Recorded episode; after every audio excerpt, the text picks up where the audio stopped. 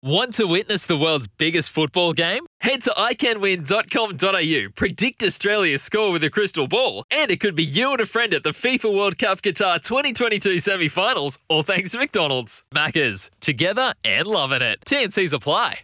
When the barrier draws came out on Wednesday, Steve Telfer probably wasn't smiling. Steve, as we say good morning to you, what do you make of BD Joe and Alta Wiseguy, two very good standing start horses, having that weapon potentially taken away from them?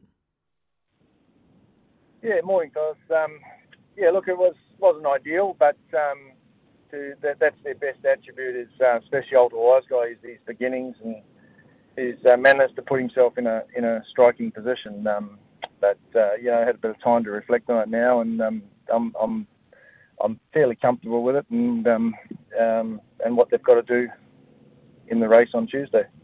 Does it negate or even end their cup winning chances, or from what we saw BD Joe about three starts ago when he roared home, is he got more strings to his bow than maybe he often shows because often he ends up in front because he's so quick. Yeah, look, he's he's very good in front, Mick, as we know, but um, he's definitely not a one one dimensional horse. He's um, he's very fast and he can do a bit of work in his races as well. Um, um, no, I don't. I don't think it ends his chances of winning. I'm um, I'm I'm no less confident than I was before. Um, you know, I think he's had a great preparation. They both have. They both had great preparations, and um, they've started in all the major the uh, the major lead ups and, and performed well. And um, yeah, no, I don't expect any different on on Tuesday.